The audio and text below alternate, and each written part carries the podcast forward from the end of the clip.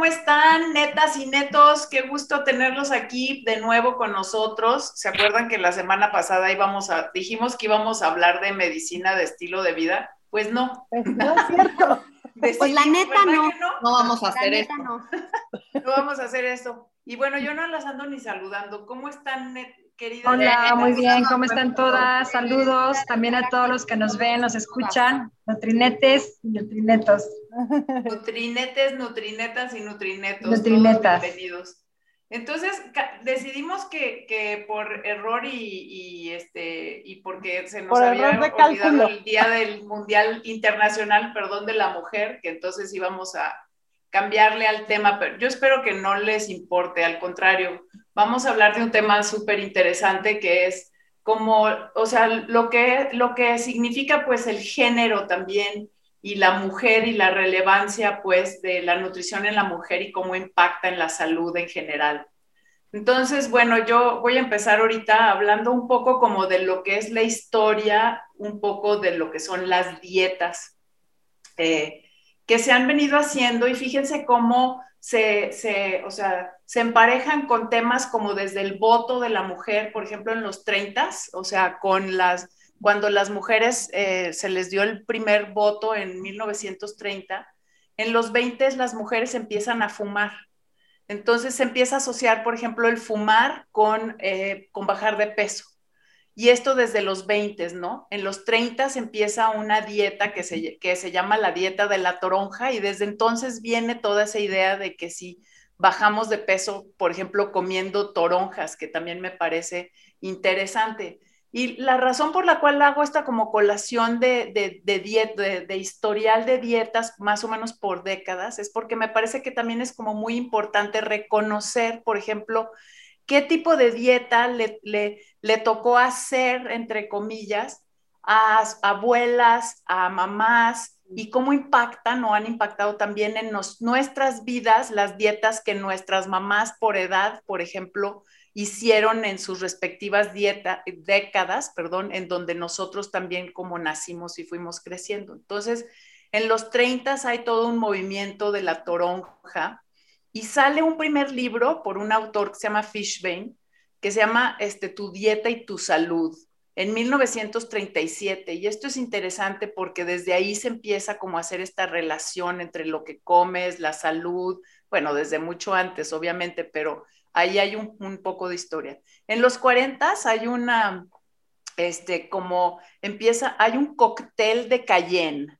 Y esto es como lo que se usa para, o sea, como cóctel, como, pero cóctel así, tal cual, alcohol así, con Cayenne, que también es como, también este, como nutracéutico, como, o sea... ¿Pimienta de Cayenne? Sí, pimienta de Cayenne, y este, y entonces, y salen también, no empiezan a salir como otros libros que están relacionados con lo que comes. Este, hay una parte, empieza como todo una especie de historia en relación al deterioro, deterioro generacional prehistórico, dependiendo del, de, o sea, que se da con aumentos o disminuciones de contenidos calóricos, o sea, eh, hay, o sea, obviamente nos tendríamos que meter a todos los libros, pero pues no vamos a hacer eso, ¿no? El, pero fíjense cómo, es súper interesante porque sale como toda la historia, o sea, en 1950 es cuando empiezan a hablar como de la col y ya ven que, pues yo no sé si les tocó a ustedes. ¿La sopa de col? La ah, sopa de col o las dietas de la col. Claro de sopa de col en la mañana, sopa de col en la comida. Exactamente, y estos son como unas épocas de las mujeres de los 50, ya saben, Lana Turner, Marilyn Monroe, Jane Russell, o sea, sería este, la Félix aquí, o sea, ya saben, ese cuerpazo, ya saben, cincuentero, ok. Eh, fíjense, en los 60 entra el sistema de puntos. Entonces, todo lo que vemos de WW ahorita eso es como el inicio de los sistemas de puntos, o sea, se cambian como calorías por sistemas de puntos y empiezan todas las temas de los reemplazos de los alimentos desde los 60. Entonces, por ejemplo, si naces en los 60, estás con mamás que están haciendo ese tipo de dietas, ¿no? Si naces ya en los 70, estarías ya hablando de mamás, por ejemplo, que estarían haciendo dietas relacionadas con una pastillita mágica, o sea, ya es el tiempo en donde empezaban a usar algún tipo de anfetaminas para bajar de peso. En los 80 estás hablando de todo, el, de todo lo que es la, como las dietas tipo slim fast, o sea, otra vez reemplazo de alimentos, ¿no? Y en los 90 empieza como todo el movimiento anti, anti, anticarbohidrato, pues. Entonces es como cuando Oprah baja 35 kilos, ¿verdad? Tomando como dietas líquidas y entra también toda la etapa como de las dietas en los 90 de Atkins, todo el fen-fen, ¿se acuerdan de la fenfluramina y la fentermina? O sea, cuando se daban este tipo de dietas y, como en los 90 hay Ornish, la dieta de la zona. Oye, pero en, pero en, bueno, ahí empiezan muchísimas, pero también en ese, en ese periodo muchísimo lo de bajo en grasas, ¿no? Sí, o sea, exactamente. era es esa época, 80s, 90s. Todo bajo lo light. 80 es, es, más lo bajo. que te comas un bagel con... Así es. Y luego ya en lo, de eso fue 80s, porque en los 90s entonces ya entra esta parte de que pues bájale a los carbohidratos, ¿no? O sea, ya, pum, vuelan, van para afuera, ¿no?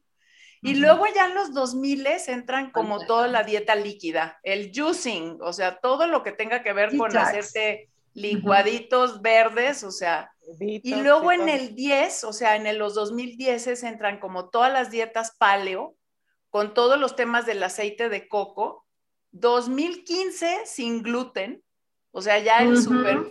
Y ahorita, o sea, desde el 2016, 17 y 20, pues estamos hablando de veganos, basados en plantas y entonces ya nos movimos a un, ya nos fuimos como a un movimiento mucho más natural. Eh, más, más natural, exactamente. Entonces, pero otra vez de nuevo, nada más ver todo este recorrido en la mujer, el impacto que ha tenido.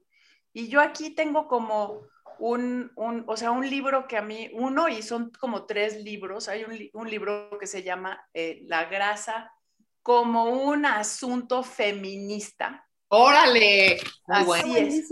La grasa como un asunto feminista, un libro que fue escrito en los 2000 por una autora que se llama Susie Orbach, y es mucho, o sea, como toda la base de, de, todos los trastornos de conducta alimentaria, irte más por una alimentación intuitiva, pero desde, desde la comprensión de el efecto que eso tiene, del feminismo tiene, ¿no? Entonces dice, el feminismo nos ha enseñado que las actividades que aparentan ser autodestructivas son invariablemente adaptaciones o intentos de hacer frente a un mundo.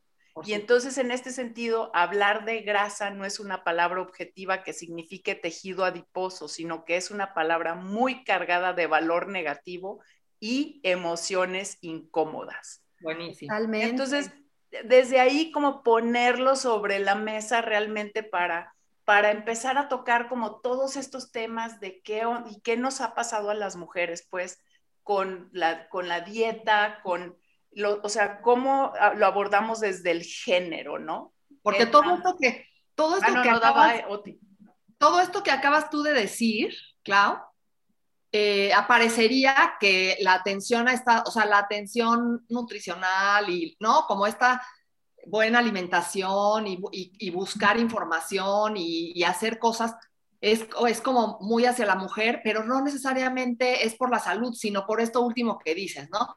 Por esa presión social, por esa, ¿qué deberías, cómo deberíamos vernos? ¿Cómo debemos, qué, qué rol tenemos que jugar ante la sociedad físicamente y, entonces, ¿Cómo se debe de ver? Una presión, ajá, ha sido una presión tan fuerte que claro, en donde se ven todos estos comportamientos es en la mujer, pero por el otro lado, si lo ves realmente de la importancia, o sea, yo diría que la nutrición de la mujer es hablar de salud poblacional, o sea, así es. Así, pero si lo ves de ese lado, entonces ahí no hemos tenido el enfoque adecuado, o sea, yo creo que la última en el, en el camino o la última en ponerse atención o la, o la última en, el, en cuidarse, entonces es la mujer, cuando debería de ser entonces todo congruente, ¿no? Entonces la verdad es que sí, la nutrición de la mujer yo creo que es un tema esencial y en los últimos años muchas asociaciones han regresado a hablar como de nutrición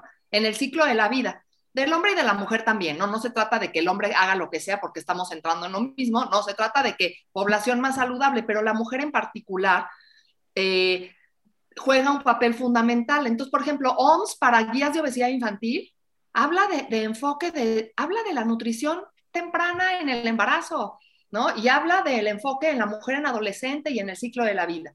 Eh, la, Federación Internacional de Ginecología y Obstetricia, que es una asociación médica completamente de ginecobstetras, habla de un enfoque de ciclo de la vida, de nutrición adecuada en la mujer, de irse a ver a la adolescencia, de que el, cuidado general en salud debería basarse en nutrición. De hecho, se llama su campaña Think Nutrition First. O sea, que dices, esto ya, ya está volteando a ver como hacia otros lugares que antes nadie volteaba a ver, ¿no? Y, y es, importante porque cada vez hay más evidencia que lo que sucede en la vida de una mujer, desde tú estar inútero o tú tener un embarazo con un producto inútero, tiene una repercusión a largo plazo, que es lo que se considera como programación metabólica, pero no solo eso, sino también te va a afectar a ti como mujer en tu salud metabólica posterior. Entonces, lo que suceda en ese embarazo, cuánto peso ganaste, cómo te fue, si tuviste diabetes gestacional o no, eh, eso va a afectar tu riesgo a desarrollar diabetes en etapas posteriores,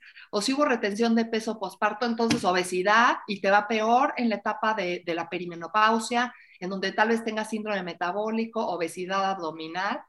Y un dato traumático es que de acuerdo a datos de, de Ensanud, y estos son 2016, no, me, no tengo aquí a la mano los de 2018, pero el 97% de mujeres, creo que es de 40 y tantos a 70, 98% tiene obesidad abdominal en México. O sea, y entonces si, tiene, si, si recorre su ciclo de la vida, probablemente sus exposiciones no fueron las mejores, no se logró lo que se tenía que lograr en esta población. ¿No? Y lo que tendríamos que lograr, o sea, podríamos ver el embarazo como una oportunidad, yo siempre digo es una oportunidad para la prevención, o como una desventaja, porque es a donde se va a ir, qué le pasa al bebé, este, qué le pasa a la mamá después, salud metabólica y a la obesidad. Y, se habla mucho de que es una etapa, una oportunidad, porque en esta etapa las mujeres están motivadas para hacer cambios, ¿no? Es un momento de, de, para aprovechar ese aprendizaje. ¿Por qué? Porque tienen una motivación extra que no es nada más tú, sino este bebé, que le vaya bien, que crezca bien, que entonces ahí habría que aprovechar para desarrollar hábitos familiares a largo plazo. O sea, desde que nace el bebé, lactancia, dieta familiar saludable, etcétera. Pero ahí también la mujer se borra, Oti, o sea. No, no debería de Bueno, sí. Sí, ah, o, sea, no lo debería de hacer solo por eso, sí. Culturalmente, ¿no? O sea, se borra. En todas las etapas se borra. Sí, me entrego toda yo, ¿verdad? O sea, cuentan todos los demás y no cuento yo, o sea. De eso voy a hablar más adelante. Sí, pero es urgente mejorar estas prácticas de alimentación y, de actividad física y de buen estilo de vida a lo largo de la población. Y estamos llegando muy tarde si creemos que tratar a alguien en la, en la, adultez, ¿no? Incluso se habla de llegar tarde así tienes una mujer que ya tiene diabetes o obesidad en el embarazo, eso es tarde. Entonces tendríamos que estar hablando de salud preconcepcional, ¿no? De una, de una edad reproductiva saludable, de parejas saludables, con buenas conductas, de eso tendríamos que estar logrando para poder ver un impacto en todo lo demás. Así es. Y ahí, Edna, tú tenías unos datos de ya más orientados hacia alimentación. Precisamente sobre género y seguridad alimentaria, ya que esto que se está discutiendo es súper interesante, porque la seguridad alimentaria nos dicen que es un concepto multifacético, que va más allá del número de personas que pueden sostenerse con un recurso alimentario, con limitados de la tierra o que abarca una mucha gama de temas, principalmente que estos temas son de fundamental importancia para las mujeres. Ahorita voy a comentar lo que me impactó a mí, ya que dice que el papel que juegan, que jugamos las mujeres en seguridad alimentaria está prácticamente desconocido para muchos formuladores de políticas. O sea, que llegamos a impactar hasta ese punto que necesitamos recalcar eso. ¿Cómo podemos impactar en tres áreas? Principalmente producción de alimentos, acceso de los alimentos y uso de los alimentos. Por ejemplo, las mujeres son productoras de alimentos, trabajan en pequeñas parcelas de las zonas rurales y en huertas en las zonas urbanas donde producen cultivos comerciales. También las mujeres trabajan en otros aspectos de la producción de alimentos, tales como el manejo de recursos. Cuando hablamos de acceso de alimentos, las mujeres aseguran que cada miembro de la familia reciba una porción adecuada de los alimentos disponibles y muchas veces sacrifica su propia alimentación, nutrición, para darle a la familia esa seguridad alimentaria, o sea, cómo lo va, ella lo va a cubrir. Las mujeres también dedican su tiempo e ingreso principalmente en esa adquisición de alimentos. O sea, también hasta cómo organiza la misma economía del hogar para que pueda llegar esa adquisición de alimentos. El uso de alimentos nos, menciona que es un documento de la FAO, que las mujeres se encargan de la nutrición en la mayoría de los hogares. Las mujeres decidimos qué alimentos vamos a comprar y cómo los vamos a preparar. Y en muchos casos la preparación de alimentos requiere del uso de una cantidad considerable de tiempo para recoger ese combustible y luego preparar los ingredientes y llevar a un plato a su casa. Allá formulado, estructurado, etcétera. Pero algo que a mí me gustó y se me hizo súper interesante es cómo tenemos esta contribución de las mujeres a la seguridad alimentaria. Nos dice algo bien interesante, dice que el acceso a métodos anticonceptivos seguros y eficaces y a otros servicios de planificación familiar son componentes esenciales de la seguridad alimentaria. Y eso a lo mejor no lo habíamos pensado porque nos dice que el nivel de nutrición de la familia y del tiempo libre que dedica la mujer a la producción y preparación de alimentos dependen de su capacidad que tenga de controlar el número y espaciamiento de los embarazos. Entonces, no nos fijamos desde esa parte de todo lo que está contribuyendo la mujer, incluso desde cómo planifica la familia junto, obviamente, con su pareja. Otro punto también que se me hizo eh, interesante es que, por ejemplo, el reconocimiento y compensación adecuados de un trabajo productivo y reproductivo de las mujeres son elementos esenciales porque mucho de lo que también se contribuye es una economía informal. O sea, no estamos en un trabajo a lo mejor más estructurado y por ahí también eh, maneja esa cuestión de la actividad productiva, no aparecen estadísticas oficiales de ese suministro y también movimiento de alimentos. Ahora, ¿qué sucede en los hogares de escasos recursos, en los hogares donde las mujeres y las niñas tienen mayor probabilidad de sufrir malnutrición?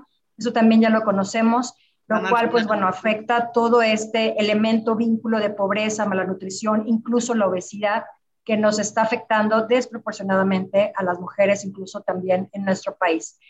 Y un punto también yo creo que no hay que dejar de mencionar, mejorar el acceso a las mujeres a la educación es un punto crucial para mantener esta seguridad alimentaria mundial, porque cuando tenemos este acceso a programas de educación, las mujeres, al estar capacitadas en materias desde producción agrícola al manejo y conservación de recursos, va a impactar precisamente a ese, a ese elemento clave de, de esa disponibilidad. Y por último, bueno, pues nos hablan que sí, a nivel actual, en cuestiones de producción se demuestra que el mundo sí produce suficientes alimentos para todos los habitantes, pero aún tenemos esa distribución desigual. Trae como consecuencia que muy pocas personas consumen o demasiado o hay personas no consumen lo suficiente y aquí es donde los aportes de las mujeres en el proceso de formulación de políticas son vitales, dado este conocimiento, sobre todo de los requisitos diarios para alimentar a la familia y a la realidad de la agricultura en los países en vías de desarrollo.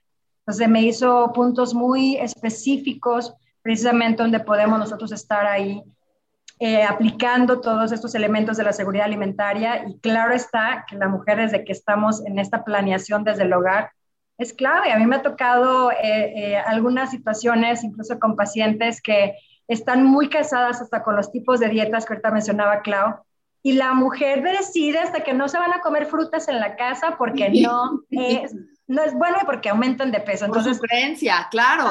es, una, es una influencia muy fuerte, entonces ahí es donde tenemos que hacer esta parte de la educación, muy importante. O si la mujer se pone a dieta, entonces termina descontrolándose también. Toda la parte de la alimentación que se provee al hogar y cómo también educamos como padres y cómo llegamos a influenciar tan importante. Pues es que usas el modelaje, ¿no? Entonces, si tu mamá, por ejemplo, se la pasó haciendo, o sea, yo pienso en los niños, ¿no? Si yo me la paso aquí haciendo dietas o todo el tiempo, o sea, haciendo una forma de comer, pues eso es lo que van a aprender mis hijos, ¿no? Por eso impacta, ¿no? Sí, a mí me encantaría retomar dar continuidad a lo que platica Oti y a lo que platica Edna también, porque hablan de, bueno, la importancia de, la mujer, por ejemplo, cuidarse en el tema del embarazo, el, papel tan importante que tiene en la procreación y cómo esto va a, ser parte de su programación metabólica y va a tener un, impacto en el envejecimiento de esta mujer, en la calidad del envejecimiento. Edna platica, por otra parte, de que tenemos pues mucha influencia y que somos punto importante para la seguridad alimentaria a nivel mundial. Entonces, pues tenemos mucha responsabilidad. En realidad, nosotras, y somos cinco mujeres de aquí reunidas, no creo que todas sabemos que cargamos mucha responsabilidad social y que en medio de todo esto hay mucha desigualdad. Si hablamos de temas de género, creo que hablar de la igualdad y la desigualdad es súper importante y analizar cómo esto tiene un impacto también en la salud, por supuesto, en el estilo de vida de la mujer y en el tipo de envejecimiento que va a tener, porque todos, todas vamos a envejecer en algún punto eh, sin embargo, hay formas de envejecer, ¿no? Y hay calidad de envejecimiento. Entonces, aquí entra un término que, que yo investigué y lo, chequé con la organización Oxfam. Si no han escuchado de esta organización, los invito a que lo busquen en, en, Google, porque es una confederación internacional formada por 19 organizaciones no gubernamentales que realizan labores humanitarias en más de 90 países y hacen mucha investigación sobre tema de igualdad. Y ellos tienen artículos súper interesantes donde el que más me llamó la atención hablan de que no todas las desigualdades son visibles. Hay cosas que son como muy obvias, muy evidentes, pero hay otras que están más escondidas. Y de aquí surge el término del trabajo de cuidados. Es un término ya acuñado de ahí Sí, hay mucha investigación al respecto. ¿A qué se refiere este trabajo de cuidados? El cuidado infantil, o sea, desde el cuidar un bebé, los hijos, la asistencia a personas mayores, o sea, recordemos que también los ancianos muchas veces llegan a necesitar apoyo, que se les cocine, que se les ayude al baño, se les bañe, etcétera. Personas con enfermedades físicas, ¿qué tal si en tu familia hay alguien que tiene un síndrome específico, algún tipo de discapacidad mental, física? Además de todas las tareas domésticas diarias, ¿no? Mantener una casa implica muchas situaciones, desde toda la parte logística, la parte de, del aseo, la cocina que ya hablábamos, el preparar alimentos, lavar, coser, en algunas... totalmente desigual, totalmente, desigual. Totalmente, así es, en, en algunas eh, condiciones incluso esto implica hasta ir a buscar agua y leña, ¿no? O sea, que es algo que tal vez nosotros no vivimos, pero muchas mujeres sí lo viven. Es, entonces se dice que esto es un, es un motor oculto, que de hecho es el que mantiene el funcionamiento de nuestras economías, nuestras empresas y nuestras sociedades, que eso es por eso es como muy invisibilizado el rol de la mujer en la sociedad y entonces a la mujer que se queda en casa dicen, ah, es que ella no trabaja, ¿no? Cuando en realidad hace un trabajar. Muchísimas cosas. Muchísimas. Pero de dos lados te va mal, ¿no? Porque, sí, totalmente. La que trabaja, pues tienes que cubrir más en la casa que otros, este, ¿cómo se llama? Que otros miembros. Oye, como dicen la mayoría de las mujeres que trabajamos, me voy a salir a trabajar nada más para descansar un ratito. De mi otro trabajo. De mi otro trabajo, de la chamba de la casa, ¿no? O sea. Así es. Es una friega. Y literalmente porque también, Clau, cuando sales a, un trabajo formal, ¿no? Pues tienes un horario de trabajo. En los trabajos de cuidado se ha visto que las jornadas pueden exceder a más de 14 horas, ¿sí? Y que aparte no hay una remuneración económica. Son mujeres que carecen de un servicio de seguridad social, carecen de una pensión, por supuesto, carecen de un sueldo. Entonces, hay una desigualdad muy terrible. Y si vemos como la comparación entre eh, el hombre y la mujer, en todo el mundo se dice el 42% de las mujeres no pueden acceder a un empleo remunerado porque son responsables de trabajos de cuidados. O sea, ¿cómo te vas a ir a trabajar si tienes a tu papá en silla de ruedas y lo tienes que cuidar? ¿Me entiendes? En comparación con tan solo el 6% de los hombres. O sea, no digo que los hombres no lo vivan, pero hablamos de pero lo viven diferente. No, no, la mucho pero, pero, fíjense que, qué ha pasado también en la pandemia, que a mí me ha parecido una de las partes súper positivas, que es que al, al, habernos quedado más en la casa, o sea, y al, y al es, tenemos como más acceso al cuidado de los que, eh, si esa parte nos toca de todas maneras y no tienes que salir a trabajar, aunque ha sido súper complicado, ¿verdad? Estar trabajando y cuidando niños y haciendo todo al mismo tiempo, pero finalmente estás más ahí. Entonces, esa parte de que nosotros tengamos que estar ahí como siempre presentes en el trabajo, ¿verdad? Haciendo hora nalga este, y presencia, ¿verdad? Absoluta. Realmente, o sea, es algo que yo creo que, que por favor se quede, ¿no? O sea, eh, más como en esta, en esta posibilidad de que podamos intervenir más porque como mujeres somos hasta más eficaces, ¿no? Oye, pero ha venido a desestabilizar también, o sea, depende en algunos hogares tal vez sí, y esa parte sí, porque el tener todo ahí da tranquilidad, ¿no? Y puedes organizar, planear, organizar tus rutinas, etcétera, pero también ha venido a desestabilizar mucho y a mostrar esta desigualdad, porque si los dos trabajaban y se quedaron en casa, pues entonces dices, pues aquí en casa, pues todo igual, tú te conectas a qué horas, pero entonces tú tienes que también hacer, y, ha habido como mucho, yo pienso, lo que percibo yo, no tengo datos, pero percibo que ha habido mucha desajuste familiar por esto, porque está siendo obvia esta desigualdad de la que Mariana habla. Esto es como de, dicen, el, el, el, otro día algún, alguien comentaba, es que él está tomando café y yo estoy conectando al hijo y además viendo mi, ¿no? O sea, como que... No, y aparte es el, que te ayude, o sea, se ve la percepción. Ah, es como, exacto. Es que él te va a ayudar cuando tú, no, es que si vivimos en pareja, si quieres te ayudo con una tarea de los hijos. No puede ser. Oigan, pero ahí hay un libro que también me encanta, este, de Sheryl Sandberg, la, la, la CEO de Facebook, ¿saben? Ella, este, lo, leí en, cuando estaba haciendo el doctorado porque precisamente un grupo de amigas y mujeres, o sea, comentábamos mucho de esto, o sea, ¿qué tanto nosotros como mujeres, el libro se llama Lean In, eh, recárgate, ¿no? Entonces, vamos, sí, claro, sí. Lo escribió en el 2015, es muy bueno el libro porque te ha, no, antes, que tal vez antes, bueno, más o menos, pero salió otro libro luego que escribió también en el 2015 cuando perdió a su esposo, pero ella habla que nosotros también como mujeres tenemos este problema de que tampoco pedimos, o sea, somos bien buenas para quejarnos, ¿verdad? De que no nos ayudan, ¿verdad? Pero tampoco somos buenas como para recargarnos en los que nos están ayudando. Entonces, el ejemplo clásico es cuando estás criando al bebé, ¿no? Y entonces tú, o sea, no, tú le pones el pañal y tú le das de comer y tú le no sé qué y tú le haces todo, ¿verdad? Entonces luego llega el otro individuo, ¿verdad? Que con cara de, pues a ver si le puedo ayudar a esta ¿verdad? Todóloga maravillosa que todo hace y lo hace tan bien y ve la que linda mamá y todo. Y entonces ella llega, o sea, ella, ella dice, a ver, si lo estás viendo que le pone mal el, el, pañal, pues que se lo ponga mal y chin marín, ¿sí me entienden? O sea, y déjalo, o sea, pues que se le salga, que se embarre, ¿sí me entienden? Y, todo, pero para que también él aprenda, porque si no, no, no, no, no, mira, quítate. Yo, yo lo hago porque no quiero resolver todo, sí. Es totalmente cultural. Pero eso es culturalísimo también. Es culturalísimo, pero es cultural en todos lados. Aquí yo creo que más, o sea. Mucho aquí. Pero finalmente entonces nos quejamos también, ¿verdad? De no tener como los espacios, ¿verdad? Para poder hacer las cosas o que nos respeten o que nos cuiden o que X. Pero a la hora de que llega el pobre individuo, ¿verdad? Por ejemplo, en esto de la crianza de los hijos, o sea, es así tal cual, ¿verdad? Lo descabezas antes de que empiece a cambiarle el pañal, ¿verdad? Hijo, a veces, claro. A veces. y ahí para el real, pues. Sí, no, no, a veces. Pero eh, yo diría que mucho. Mucho.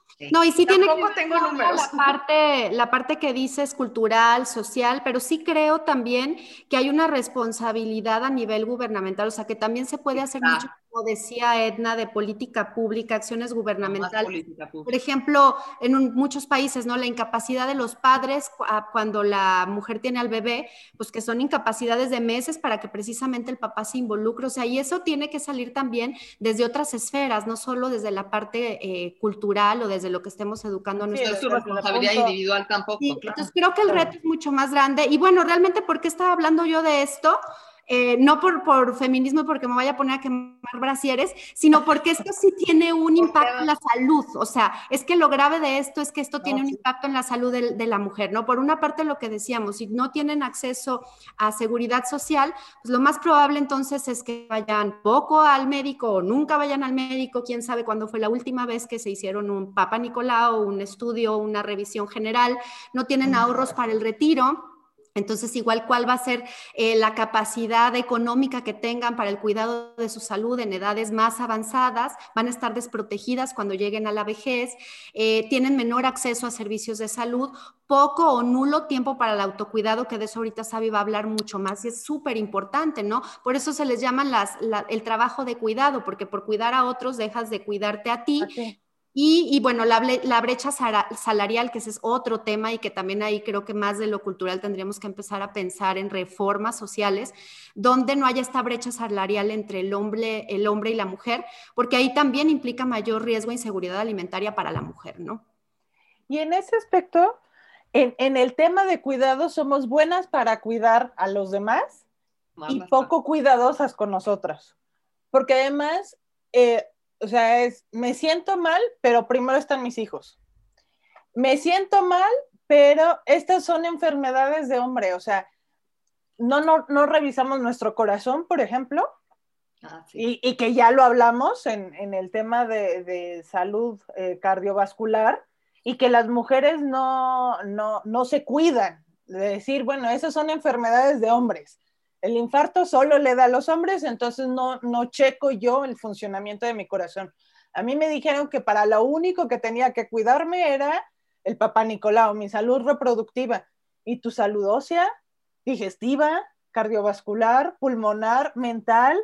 Entonces, tal vez sí nos cuidamos, pero no nos cuidamos de manera integral. Y esto también, en el sentido de lo que decía Oti, de esa perpetuación, de, de ese perpetuar cierto tipo de conductas, en esa programación eh, fetal, pues también estamos programando a nuestros hijos, a que si crecen con una mamá que no tiene ese autocuidado, pues la ven como es un superhéroe que no le pasa nada, que no le duele nada y que no le debe de, de doler nada. O sea, no es la programación celular, pero sí la programación de un comportamiento, ¿no? Exactamente. O sea, en ese sentido también vamos moldeando eh, el, el, el ambiente. Claro, comportamiento, sí. Oigan, netes y netas, ustedes allá afuera, ¿qué onda? ¿Sí se cuidan o no se cuidan? a las mujeres. Y también para que nos... Así las netas.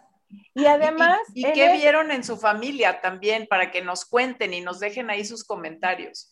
Y en ese sentido, eh, varios, hay cada vez más artículos, porque no es un área que, se investigue lo suficiente, el tema del autocuidado en la mujer, y de los estudios que hay son eh, específicamente más orientados hacia el tema de lactancia o el tema de embarazo o el tema de cáncer de mama. Hacia esas áreas es hacia donde se ha investigado más el tema del autocuidado, pero yo encontré un artículo que me parece sumamente bonito y relevante porque comenta que la salud es el resultado de los cuidados, empezando por uno mismo y por los demás, y la capacidad de tomar decisiones y controlar la vida propia. Ahí es en donde empieza el autocuidado y el autocuidado se puede ver como una acción de empoderamiento empoderamiento en salud en las mujeres que lleva a una autonomía para tomar medidas de cuidado hacia sí mismas, reconocer el poder que tenemos nosotros, desarrollar sentimientos como autoestima y confianza y todo esto va generando ese empoderamiento a través del conocimiento, del autoconocimiento y el autocuidado para tomar mejores decisiones de salud centradas en nosotros. No, Sabi, ya te salieron varios memes de ahí, o sea, olvídense que la semana que entra ya va a estar aquello lleno de memes de Sabi, está buenísimo. Y es que al final, algo que deberíamos, y considerando que la carrera de nutrición es una carrera altamente eh, feminizada, también deberíamos de centrar nuestras acciones, o sea, pensar que como nutriólogas o nutricionistas tenemos también el vehículo para empoderar a la mujer a través de la alimentación, a través de conductas de autocuidado, a través de eh, ese desapego de la dieta, como lo hemos visto de una conducta restrictiva, opresiva, en donde pues tengo que caer en cierto tipo de cuerpo, en cierto tipo de parámetro en cierto tipo de conducta alimentaria para encajar. Y entonces darle a través del autoconocimiento y el autocuidado la responsabilidad de sus propias decisiones para empezar a cambiar su entorno. Y eh, con lo que hemos visto, tenemos la capacidad de revolucionar el mundo, pero debemos de empezar con nosotros desde el cuidado de nosotras. Entonces, esto creo que indispensables. Y esto, o sea, yo siempre he dicho que sí somos superhéroes, somos eh, super mujeres. Superpoderosas. Somos superpoderosas, pero el poder debe de erradicar en nosotras mismas para nosotras. Amor propio. Para permear. Para permear. exacto. Es difícil en una sociedad tan desigual, tan llena de, este, de micromachismos, de, este, de falta de oportunidades, lo que comentaba Oti del tema de, de obesidad, estaba viendo yo los resultados 2018 para el tema de obesidad en mujeres, el 40% frente a un 30% de hombres.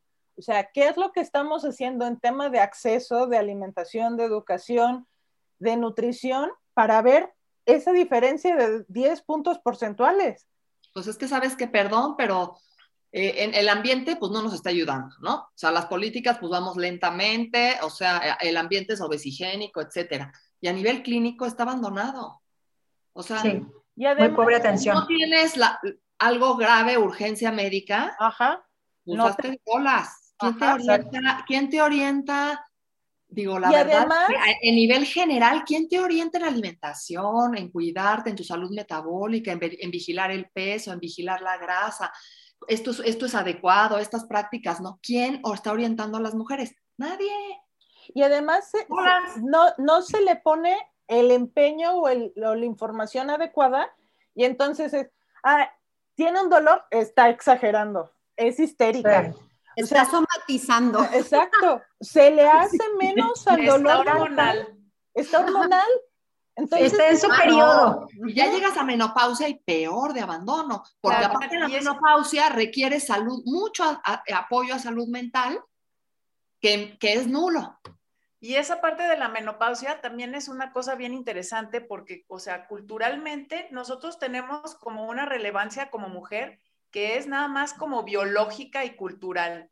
Y una vez que ya, o sea, sale, ya dejamos te pasó de Jubilada y sin estrógenos, ya te fregas. Ya, ya, ya valiste, o sea, sale. Y aparte eso, precisamente. Y nido vacío, o sea, jubilada, nido vacío y sin estrógeno.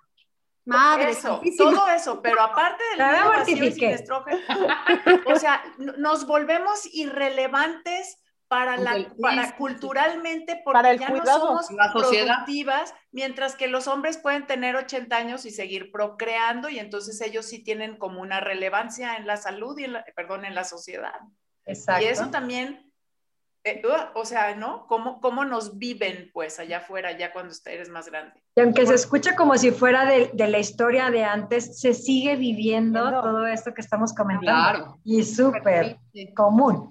Esa es la y, cada vez más en todas las esferas, en todas las esferas que del país, o sea, no es esto de, de las comunidades indígenas o de hace 50 años, en, toda, en todas las esferas, en todas las ciudades, y en todas las edades. Por eso la etapa es tan dura esa última. En general, no a todo el mundo le va así, pero si hablamos en general, es muy dura porque ese estaba abandonado y ese es el abandono máximo. Así, para una mujer que aparte fue lo más relevante, lo más necesaria y que la parte lo sigue siendo, porque sigue siendo un... Y entonces también como desde la cultura occidentalizada, o sea, como también ya no le tenemos ningún respeto a la mujer adulta, mayor, que también de alguna forma viene a cuidar la historia de la familia. Antes la era la sabiduría, es la sabiduría. ¿no? Así es, y la, pero la barremos por debajo de la puerta. O sea. Sí, por supuesto. Oigan, pues hora de las netas. la neta de la neta y del plan. La neta de la neta de la salud de la mujer. Desde una mirada de género. Desde una, mirada de género, yo quiero decir la mía. Realmente la inversión en la nutrición de la mujer es un importante medidor de corto plazo para determinar retornos esperados de mejoras de la nutrición en el hogar. O sea, en la mujer está ese punto básico para la nutrición del hogar y en la capacidad, eso también me gustó mucho, en la capacidad general del desarrollo humano de un país. Pues sí, muy bien. Yo, a mí me gustaría decir que el, nomás volver a hacer hincapié en esta frase, el feminismo nos ha enseñado que las actividades que aparentan ser autodestructivas son invariablemente adaptaciones o intentos de hacer frente a un mundo. Y ahí podemos poner pues a las dietas y a toda una serie de cosas, a, a, la, antigrasa, etcétera. Muy bien. Yo voy. Necesitamos acciones multisectoriales, individuales, familiares, comunitarias, gubernamentales, para lograr el autocuidado en la mujer. Y esto para buena programación metabólica y una programación de comportamiento y impactar, ¿no? Así es. Y tomando ahí de referencia lo que dice Oti del autocuidado, el autocuidado verlo como una estrategia de empoderamiento de la salud en las mujeres, una inversión a, corto, mediano y largo plazo y eh, una estrategia para modificar los ambientes, eh, el fomentar el autocuidado en la mujer. Y mi neta es hora de cuidar a las cuidadoras. Ay, buenísimo. Sí, y las mujeres somos la neta también. otra la neta del planeta. Tomen todos. No, no es cierto. otra camiseta, Mariana, con esa. Otra camiseta, sí. Una camiseta con la neta del planeta. Cuidar a las cuidadoras. Muy bien. Oigan, pues todos netos, netas, netes, Ahora sí, la siguiente nos vemos para medicina del estilo de vida, que es un tema, temazo fundamental, ¿no? Hay mucho que discutir y que platicar sobre eso de medicina del estilo de vida. Entonces, pues nos vemos a la siguiente. Por favor, gracias por, por suscribirse, gracias por estar aquí, por escucharnos. Denles, seguir, síganos, recomiéndenos, comenten con nosotros. Propongan temas. Propongan temas, realmente los, queremos escuchar, los leemos y muchas gracias a todos y a todas por seguirnos, además a cada una de nosotras, Sabi, Mariana, Clau y también a ti. Muchas gracias a todos. Gracias. gracias, les mandamos un beso y un fuerte abrazo. Bye.